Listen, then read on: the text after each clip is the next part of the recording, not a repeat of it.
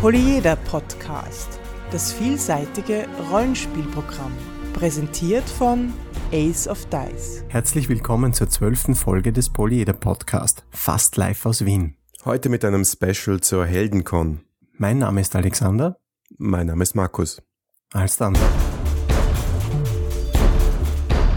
Ich war vergangenen Sonntag, das heißt zum Zeitpunkt der Aufnahme gestern, an der Heldencon, bin auch noch etwas müde, weil man doch zwei Stunden hin und zwei Stunden zurück fährt. Verständlich. Ja, aber es war wieder mal schön. Wir haben viel gespielt. Ich habe einige neue Brettspiele ausprobiert, äh, mal wieder Fiasco gespielt, oh, herrlich. Wie ich es nicht lassen kann. Ja, ich sollte dringend mal einen Scheck von Jason Morningstar anfordern. Ich fürchte, das ist auch nicht reich geworden davon. Naja, ich glaube, er wird sich nicht beschweren können.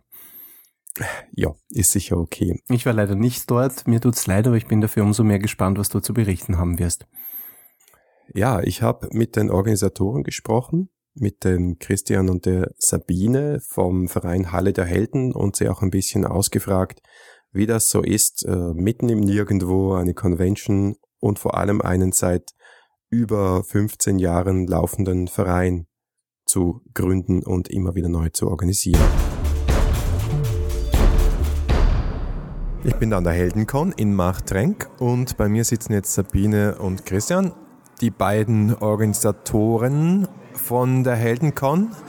Ähm, und ich möchte euch mal fragen, wie viel der Heldencon ist das eigentlich? Habt ihr den Überblick noch? Naja, wir liegen irgendwo so bei fünfzehn. Ungefähr. Es ist schon mal äh, ziemlich äh, beeindruckend. Hinter der Heldencon steht ja der Verein Halle der Helden und er ist noch älter und traditioneller. Für mich ist das ja total überraschend, weil Rollenspielvereine kenne ich eigentlich nur aus der Stadt. Wie ist der Verein überhaupt entstanden? Ja, es haben sie traditionellerweise äh, ungefähr zehn Leute getroffen oder fünfzehn und haben dann irgendwann mal gesagt, äh, sie glauben, dass die Welt irgendwie bereit ist, einen ganzen Verein zu, vertra- zu ertragen. Und ähm, ja, somit haben sie gesagt, wir machen einen Verein und vielleicht kommen dann auch noch mehr Leute und ja. Ja, und ihr seid erstaunlich erfolgreich, weil den Verein gibt es erstens immer noch und er hat ziemlich viele Mitglieder. Und wenn man sich eure äh, Website und eure Facebook-Seite so anschaut, dann tut sich da einiges. Was macht ihr denn so zum Beispiel? Ja, wir haben jede Menge Spezialveranstaltungen im Jahr. So, wir sind immer am, am Stadtfest in Machtrenk, wir machen eben den Helden, die Heldencon.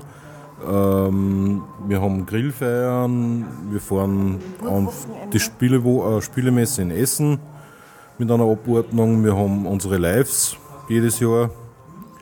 Ja, da bringen wir das Jahr eigentlich gut voll.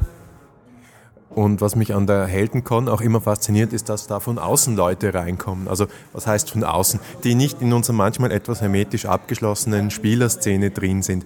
Habt ihr denn so vom Ort auch schon einige Leute bekehren können zum Spielen? Ja, auf jeden Fall.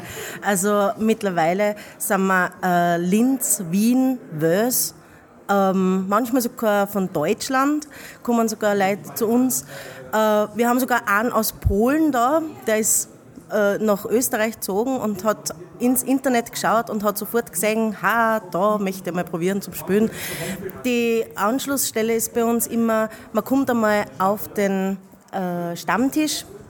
Und dann lernt man die Leute kennen und somit ist man dann schon gefangen bei uns, weil äh, man erzählt natürlich Geschichten, wie es laufen soll und ja, das gefällt einem meistens recht gut und melden sich dann im Verein an und so läuft es dann. Kommen dann meistens eine Spielrunde eine und dann wollen sie gar nicht mehr weg. Wie ist es mit äh, Nachwuchs? Wie ist es mit der nächsten Generation? Wie läuft das? Ja, und der wird doch auch stark gearbeitet. Also so persönliche Produktion oder auch ähm, junge, also Jungen und Mädchen, die da reinkommen ins Hobby über euch? Es ist so, dass wir den Heldencon ähm, machen, dass wir eben in die Öffentlichkeit treten und durch das sehr viele Junge auch kommen. Wir sind auch mit anderen Jugendverbänden im Kontakt, das heißt mit dem Rotkreuz oder mit solchen Veranstaltungen, äh, Vereine. Und äh, ja, durch das kommen immer wieder zwei, drei junge Leute auch dazu und die interessieren sich auch und wie gesagt, dann sind sie gleich gefangen. Was ist für euch persönlich so die Motivation, da sehr viel Arbeit, Liebe und Zeit hineinzustecken? Wir sind einfach, wir machen, wir organisieren gerne und wir haben auch total tolle Leute hinter uns stehen, die uns auch immer helfen. Und dann macht es einfach Spaß, irgendwas zu kreieren und zu äh, erarbeiten, dass wir neue Ideen endlich leben können. Genau. Noch ganz kurz, in kurzen Worten, was ist so eure persönliche Spielerbiografie? Wie seid ihr ins Hobby gekommen und wie, wie hat sich das so entwickelt? Ich habe eine Fernsehserie gesehen, wo sie eben D und D gespielt haben, genau. Und habe dann zu meinem Mann gesagt, unbedingt, ich will das einmal ausprobieren, das schaut lässig aus, also das schaut lustig aus.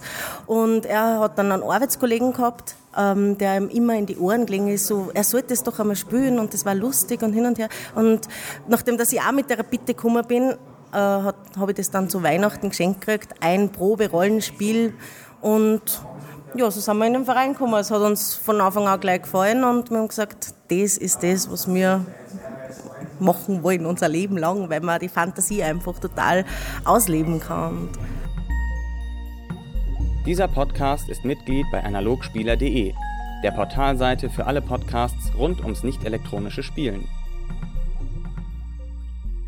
An der Heldencon habe ich noch ein weiteres sehr umtriebiges Pärchen getroffen, nämlich den Manuel und die Kathi.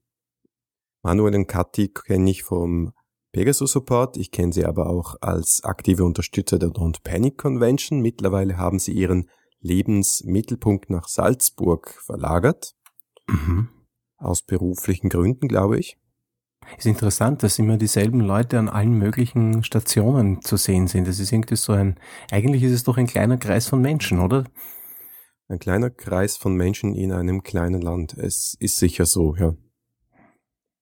Also die Rollenspieler äh, sind noch ein kleinerer Kreis von Menschen, also die ganze Spielergemeinde, ich weiß nicht, wie viele Leute schätzt du, das sind das in Österreich? Sind das tausend Leute? Naja, hm, schwer zu sagen, ja tausend werden schon sein, denke ich. Wahrscheinlich schon, also einen kompletten Überblick hat man nie. Aber ja, die Leute, die wirklich Gas geben und was auf die Beine stellen, das ist wirklich nur eine Handvoll und Manu und Kathi gehören zu diesen Leuten und kaum waren sie in Salzburg, haben sie schon auch eine eigene Con auf die Beine gestellt. Und diese Con ist die Game for Life, die wird nächstes Jahr zum zweiten Mal stattfinden und darüber habe ich auch mit ihnen gesprochen. Okay, ich sitze hier mit Manuel und Kathi an der Heldencon zweitausendzwölf. Ähm, warum ich mit Ihnen sprechen war, wollte, ist allerdings nicht die Heldencon, sondern Game for Life. Das ist das, was ihr organisiert. Äh, erzählt uns mal grundsätzlich, was das ist. Äh, Game for Life ist eine karitative Spieleveranstaltung, die einmal im Jahr in Salzburg stattfindet. Und ja, wir schauen, dass wir Leute zusammenbringen, die einfach gern spielen und mit den Einnahmen sponsern wir immer abwechselnd karitative Institutionen. Im vorigen Jahr war es die, waren es das E B-Haus in Salzburg für die Schmetterlingskinder. Das sind über viertausend Euro dann zusammengekommen. Und heuer, also im nächsten Jahr zweitausenddreizehn, wird der Erlös an die Sonneninsel in Seekirchen gehen. Das ist ein Nachsorgezentrum für krebskranke Kinder. Machen wir gleich die Werbung, wenn man da mitmachen möchte. Wann ist es das nächste Mal? Wo kriegt man Karten? Die nächste Game for Life findet am dreizehnten und vierzehnten April zweitausenddreizehn im Europapark Salzburg statt. Es gibt zwei Optionen an dieser Veranstaltung teilzunehmen. Man kann sich voranmelden, das ist allerdings erst ab sechzehn Jahren möglich. Dafür kann man aber am Samstag und am Sonntag teilnehmen, am Veranstaltungsort übernachten, wenn man das möchte. Man bekommt ein Frühstück am Sonntag, jeder Teilnehmer bekommt auch ein Willkommenspaket und ähm, hat die volle Auswahl an Kartenbrett- und Rollenspielen. Die zweite Option ist, dass man ohne Voranmeldung an der Veranstaltung teilnimmt. Da gibt es keine Altersbeschränkung. Allerdings kann man dann nur zu den Öffnungszeiten des Europarks, also Samstag neun bis achtzehn Uhr, teilnehmen und eine kleine Auswahl an Spielen gegen freie Spende ausprobieren. Was ich interessant finde an dem Konzept, abgesehen davon, dass es karitativ ist, ist, dass das in einem Einkaufszentrum stattfindet. Habt ihr dann auch ein anderes Publikum, das da spielen kommt? Sind da, ist da auch Laufkundschaft, neugierige Leute? Ja, wir haben letztes Jahr einige Laufkundschaft gehabt. Leider nicht so viel aufgrund des Wetters, aber es haben sich interessante Runden ergeben. Also es sind Kinder dabei gewesen und auch Erwachsene haben zugeschaut. Es sind aber Leute einfach nur vorbeigegangen und haben gesehen, hey, karitativer Zweck, und haben was reingeschmissen in die Box. Also es war recht interessant einmal zum Sehen. Was äh, passiert da spielerisch so? Was habt ihr für besondere Events oder was habt ihr für Arten von Spiele? Was, wie schaut das Programm aus? Also grundsätzlich haben wir ein großes Sortiment an Karten- und Brettspielen. Äh, hauptsächlich auch ähm, an, das Angebot ist auch hauptsächlich an Vielspieler gerichtet, sagen wir es mal so. Ähm, sowie halt eben die zweite Sparte sind dann die Rollenspiele. Dafür haben wir auch eigene Erklärer, die halt eben auch gerne Einsteiger betreuen und durch die Rollenspielrunden führen. Aber wir haben auch Angebote für erfahrene Spieler. Und wie gesagt, für diese Laufkundschaft oder die Leute, die halt eben eher spontan zur Veranstaltung vorbeikommen, schauen wir auch, dass wir da was an Familienspielen dabei haben. Weil wie gesagt, also da haben wir keine Altersbeschränkung. Und da sind auch Sachen dabei, die relativ flott gehen, damit die Leute vielleicht auch, sich auch nicht so lang aufhalten müssen, wenn sie das nicht wollen. Wie ist denn, nachdem ihr auch in Salzburg gewohnt, äh, wie ist denn die Spieleszene in Salzburg verglichen zum Beispiel mit Wien? Verglichen mit Wien eigentlich für die Größe eigentlich nicht so schlecht. Es sind recht viele Brettspiele unterwegs und die Rollenspieler sieht man jetzt ja selten, aber sie kommen dann für solche Events, kriechen sie immer wieder hervor aus den Löchern, sagen wir es so mal. Okay. Also gibt es da lokale Vereine, mit denen ihr zusammenarbeitet oder ist es eher unabhängig? Also grundsätzlich hätte ich jetzt gesagt eher unabhängig. Es gibt natürlich auch so Spielertreffs in Salzburg, wie zum Beispiel das Spielecafé, das wird von, von der Salzburger Spielzeugschachtel veranstaltet. Das ist halt eben so ein recht etabliertes Spielzeug, Spielwarengeschäft in der Innenstadt. Die haben eben einmal, in der Wo- äh, einmal im Monat so einen Spieleabend, dann richten wir selber auch einmal im Monat Spieleabende aus. Jetzt sind wir zum Zeitpunkt der Aufnahme ist kurz vor Spielemesse Essen. Das ist ja immer der große Termin in jedem Jahr. Was sind für euch die Highlights? Was erwartet ihr euch von der Messe? Worauf seid ihr besonders gespannt? Puh, es kommt wieder sehr viel raus heuer. Was wird denn heuer interessant? Ähm, City of Horror warte schon drauf. Ähm, natürlich auch von Fragger Games wieder. In dem Jahr kommt Spellbound raus. Und ja, einiges von Hans im Glück, wo er sagt, das möchte ich mal ausprobieren. Sonst, ja, die ganzen Pegasus-Spiele natürlich. Gibt es wieder sehr interessante Sachen mit den Zwergen. Und Eminent Domain, was vom Konzept her recht nett geworden ist. Ja, sonst halt viel schauen, viel schauen. Und für unsere Veranstaltung halt schauen, dass wir wieder Sponsoren finden. Aus dem Rollenspiel, aus dem Brettspielbereich.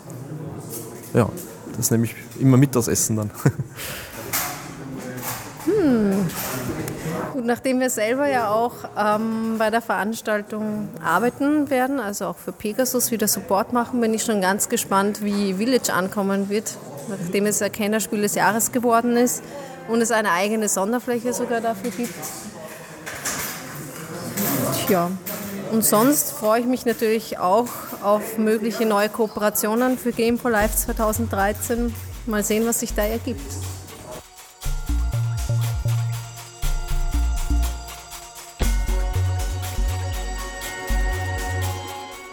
Das war die zwölfte Folge des Polyeder Podcast. Wir freuen uns wie immer auf euer Feedback unter polyeder at ace of dice dot com, auf Facebook, auf Twitter oder im Blog. Danke fürs Zuhören und bis in zwei Wochen.